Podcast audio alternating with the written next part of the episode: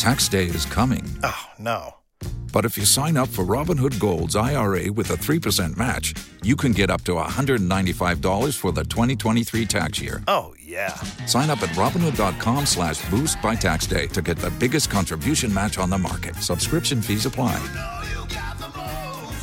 Investing involves risk. 3% match requires gold for one year from first match. Must keep IRA for five years. Robinhood Financial LLC member SIPC. Hi, it's Tom here, one third of the Spike podcast. And before we get into this week's episode, I just want to say a huge thank you to all of our listeners, all of our readers who so generously donate to us, either monthly or whenever you can. It's really, really appreciated. Spiked is free. We want to keep it that way. And donations are a great way to help us do that.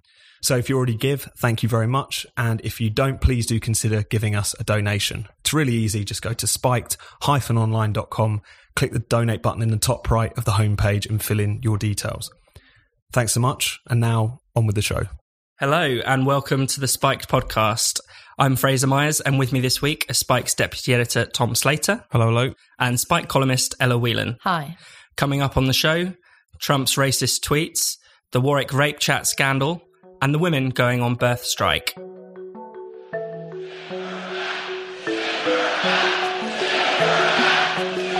People that, in my opinion, hate our country. You can leave. You can leave right now. Tweeting, go back and help fix the totally broken and crime infested places from which they came. This is the agenda of white nationalists. This is not the first, nor will it be the last time we hear disgusting, bigoted language from the president. This gives new meaning to the White House.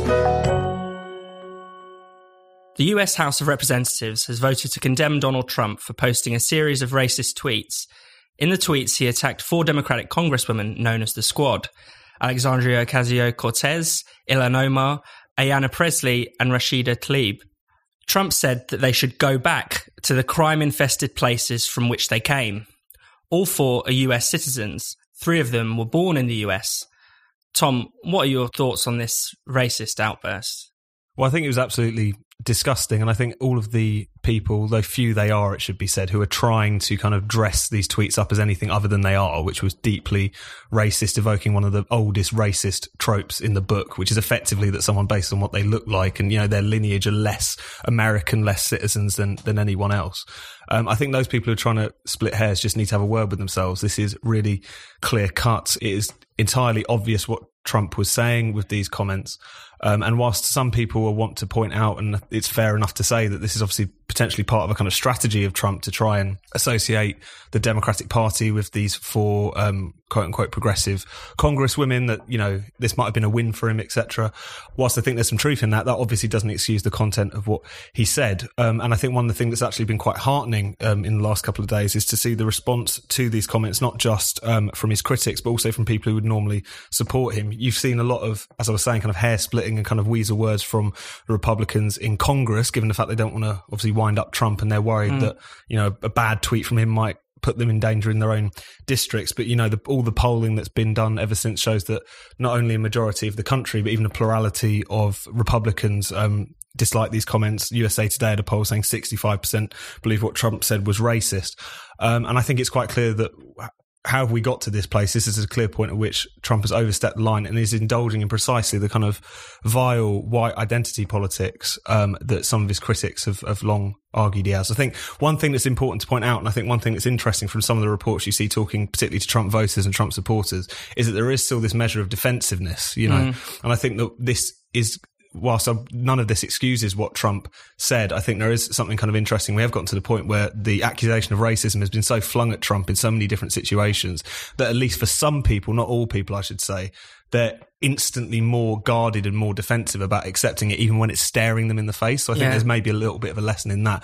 But at the same time, I don't think that, um, alters at all um, how seriously we should treat these disgusting comments. Ella, your thoughts? Well, aside from the obvious racism within those tweets, there was also something interesting going on in terms of what Trump was saying about the fact that this group, the squad, criticize America all the time.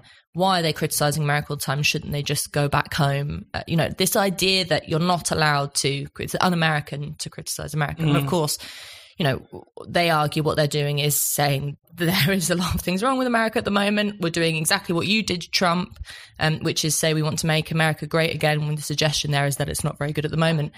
But there's something interesting going on there, I think, because while it on the one hand shows Trump's obvious kind of snowflakery, you know, mm. the the sensitiveness around criticizing America, the you know, we've seen it in other areas in terms of the sensitiveness around not flying the flag, not singing national anthems. All of that stuff shows a kind of bit of a pathetic side to him. But actually, in terms of the kind of criticisms that the squad or that kind of set within the Democrats make of America, is tied up with their identity politics, their sort of conflation between the parts of American politics that definitely should be criticized and this sort of general uh, disdain for the white blob America. And that means that actually a lot of their criticism does feel like just America bashing.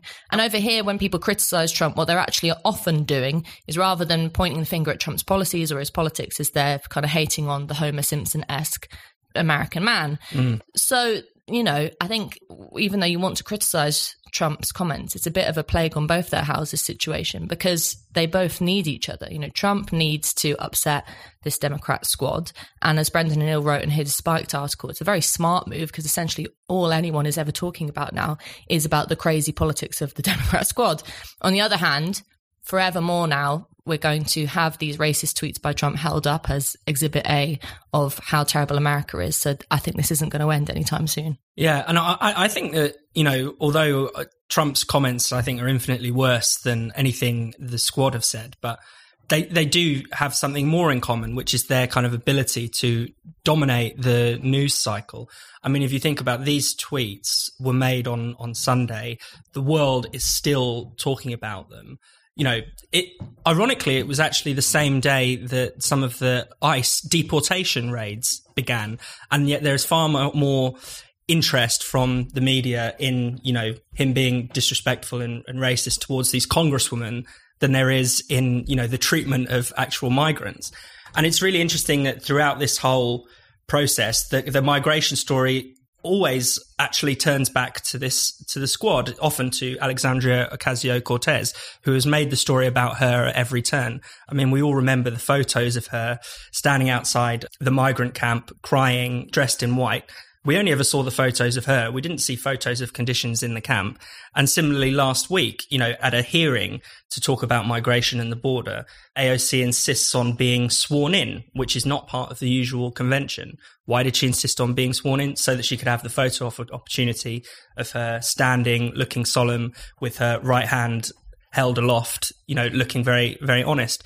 So there is something quite strange that they do that both sides do have in common in that sense, which is to, to entirely make the actual the massive problems that America has on the border to make it all about them. No, definitely. And there's definitely an argument that needs to be made, as you just did, about making sure that not letting Trump throw these kind of um, grenades into the public discussion just to kind of distract attention away from other things that um, he is doing, or just to kind of try and reclaim a bit of the narrative or try to score political points. Um, at the same time, I think what's kind of interesting about these comments is they just overstepped the line to such a degree that yeah. it was um, so striking. Not only the things that he said in that series of tweets, but also the press conferences he gave afterwards, which he doubled down. Mm-hmm. At one point, he completely baselessly suggested that Ilhan Omar had endorsed Al Qaeda, which is an incredibly you know, reckless thing to suggest about um, a visibly Muslim woman.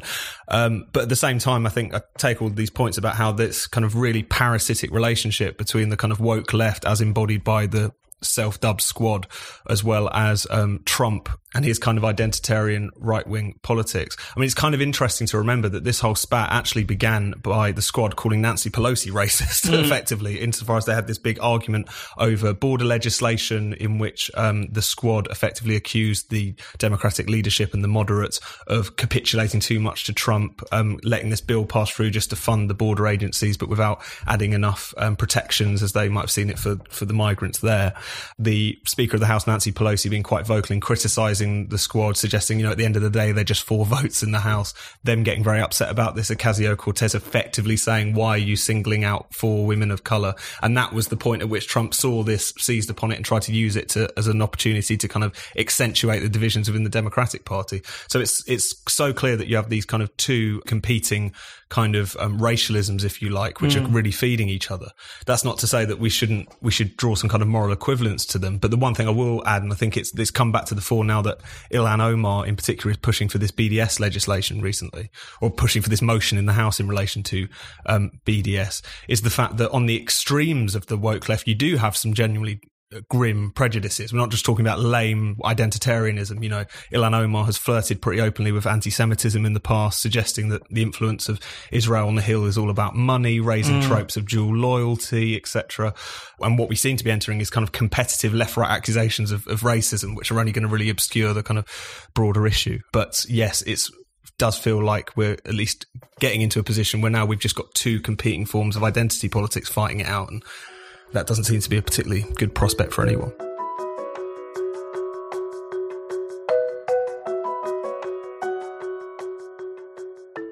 You're listening to the Spiked podcast. If you haven't already, don't forget to subscribe so you never miss an episode. You can subscribe to the podcast through iTunes, Google Play, Spotify, Stitcher, and more. And if your provider allows you to, why not give us a rating and a review while you're there? It really helps new listeners find the show.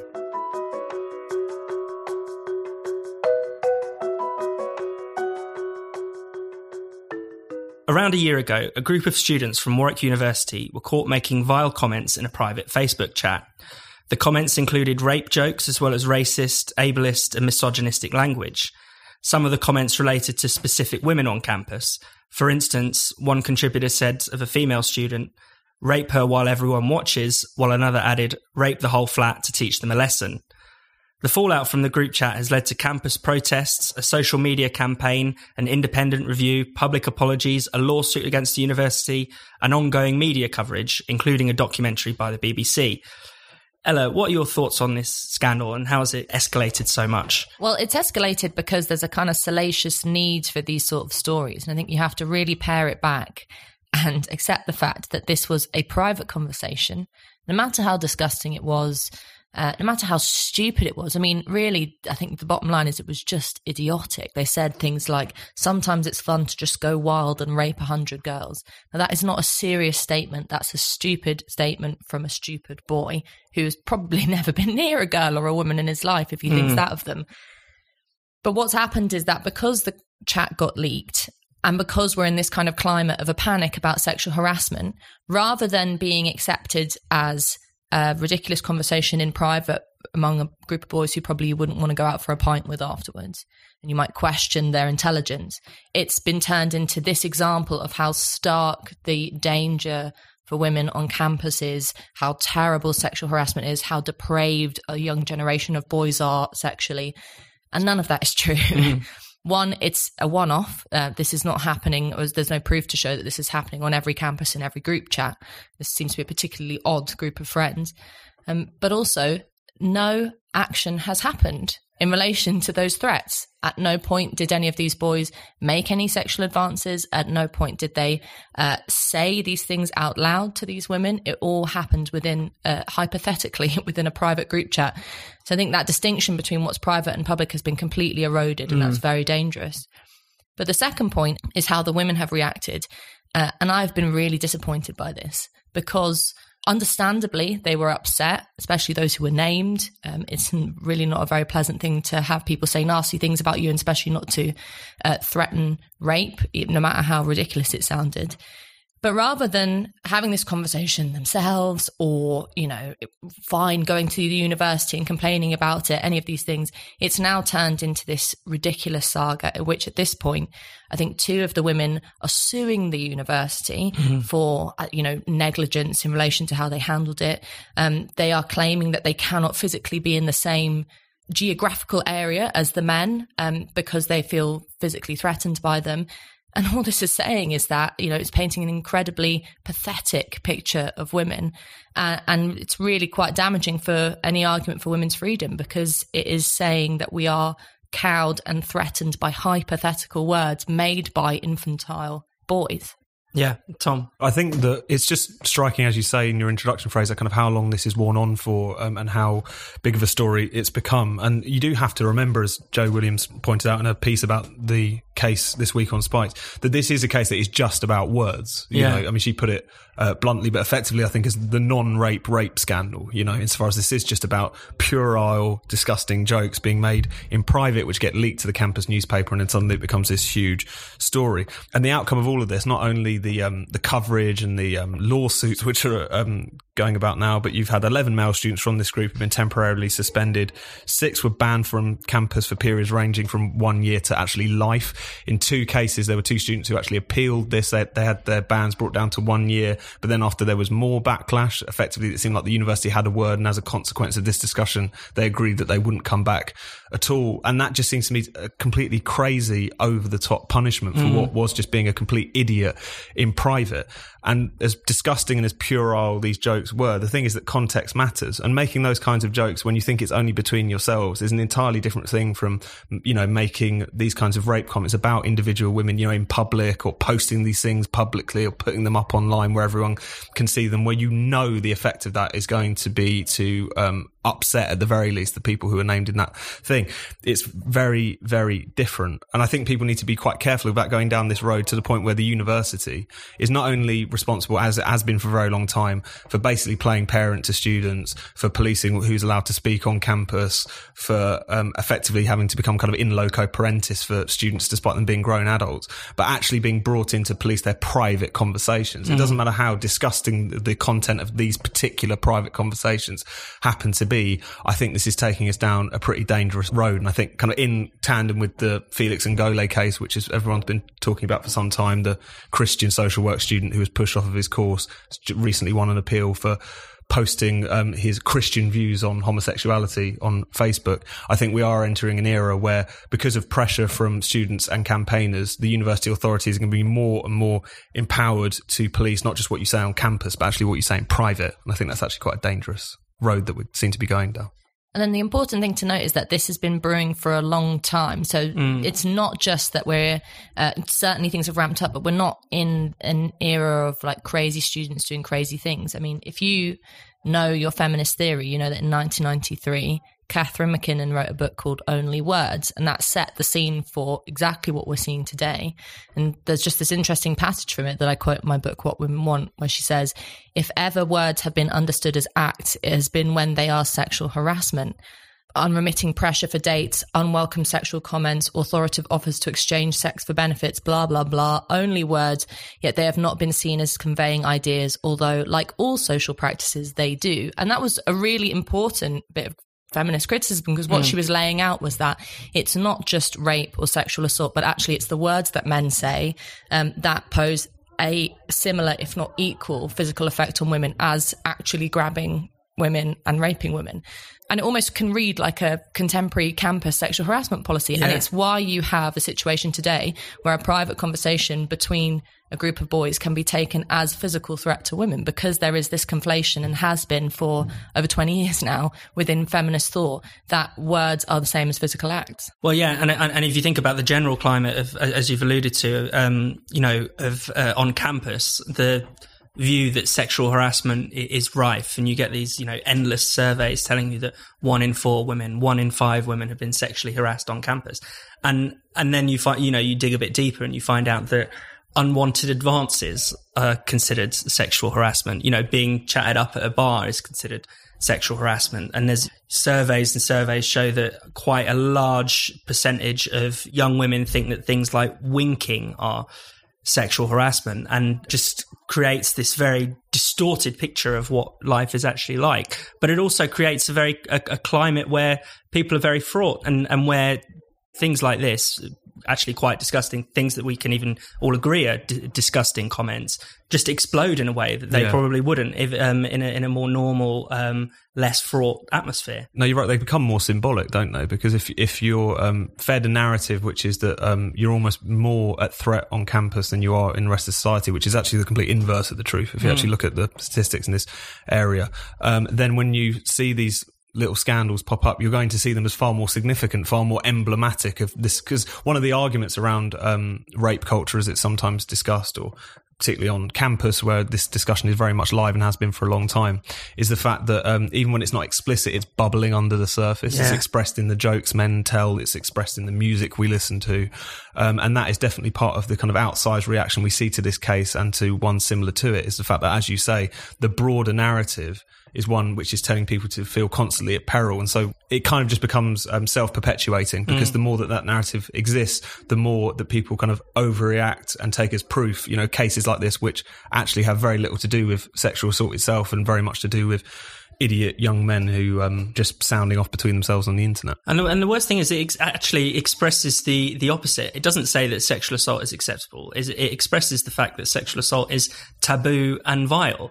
Otherwise, they would not be making these jokes. Yeah, well, going forward, I mean, if you actually are serious about women's freedom, I mean, there is an interesting point to be made about the rise of things like, I mean, the relative rise of things like incels Mm. online or the Roosh Vs of this world or, you know, this kind of chat amongst young men who think it's funny to talk about rape.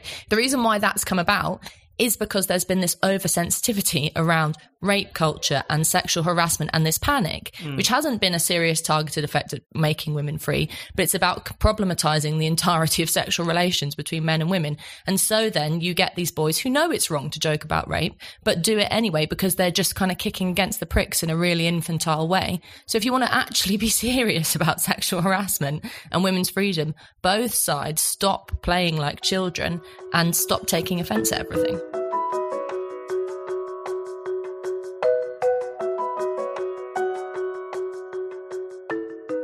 You're listening to the Spiked podcast. Spiked has no subscriptions and no paywalls. All of our content is free. We rely on the generosity of our listeners and readers to keep us going and growing. For those of you who already donate to Spiked, we can't thank you enough. It really means a lot to the team. But if you haven't already, then why not consider giving Spiked a donation? You can make a one off payment or give monthly by going to spiked-online.com and clicking the big red donate button in the top right corner.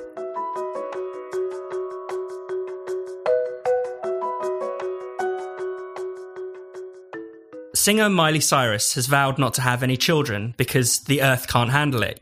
She joins a number of environmentalists who have gone on birth strike until governments can get a handle on climate change. The birth strike movement has distanced itself from previous campaigns for population control, which it describes as colonialist.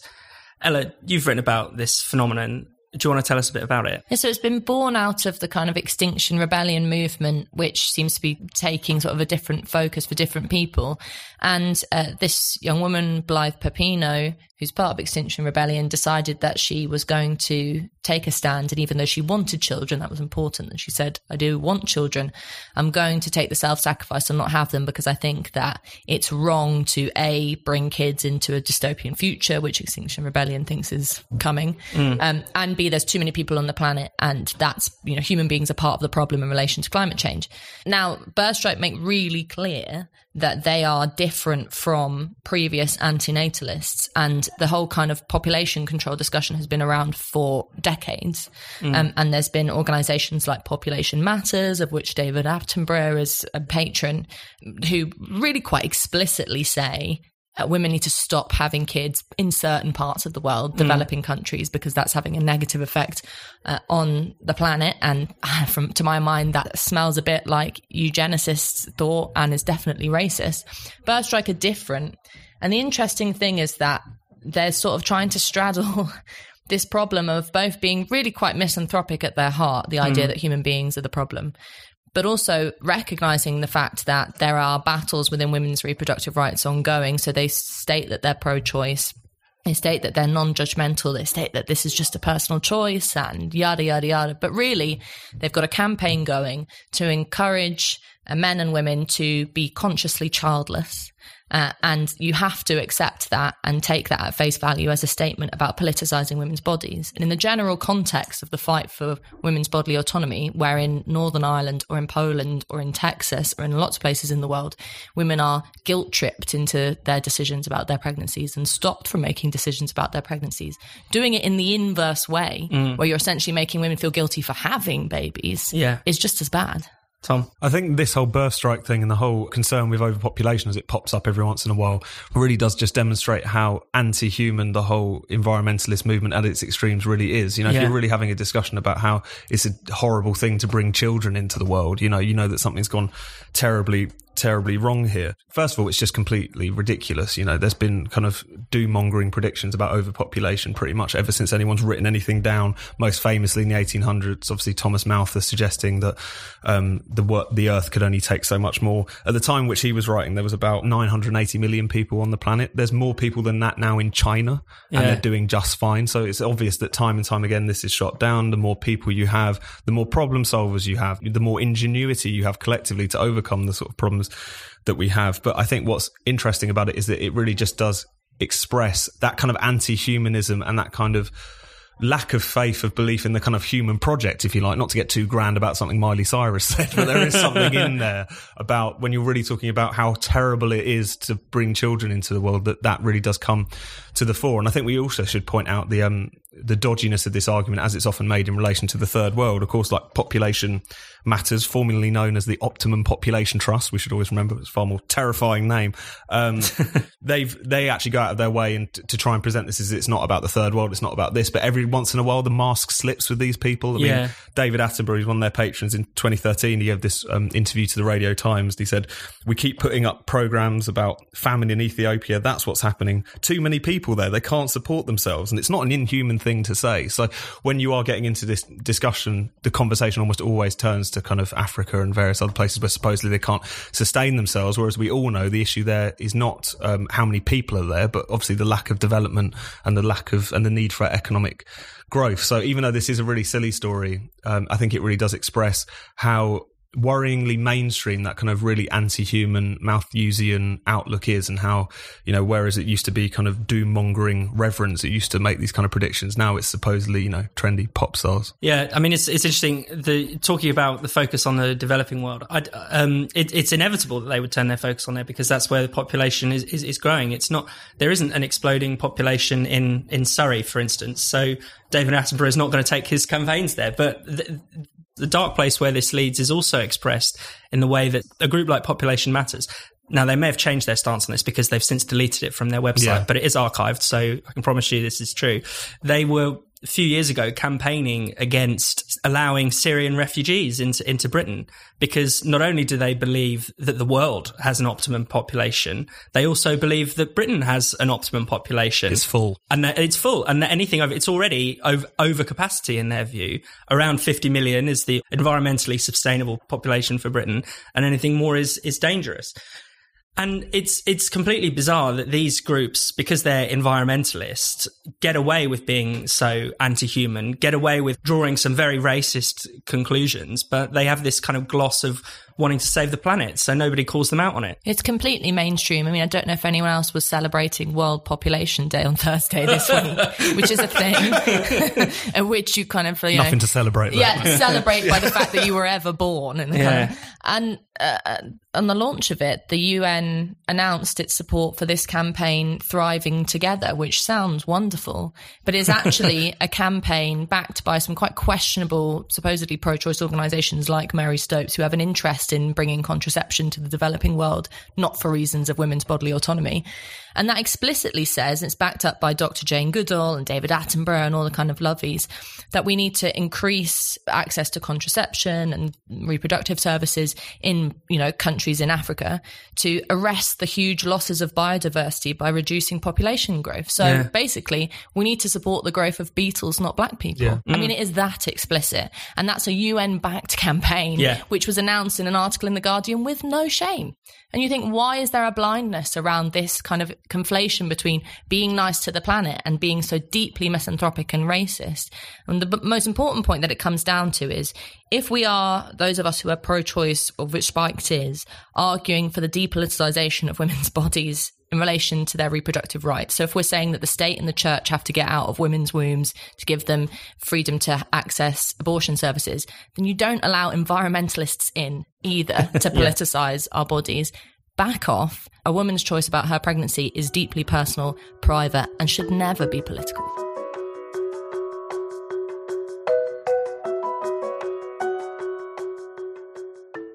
You've been listening to the Spike podcast. If you've enjoyed the show, why not give us a rating, a review, or even a donation?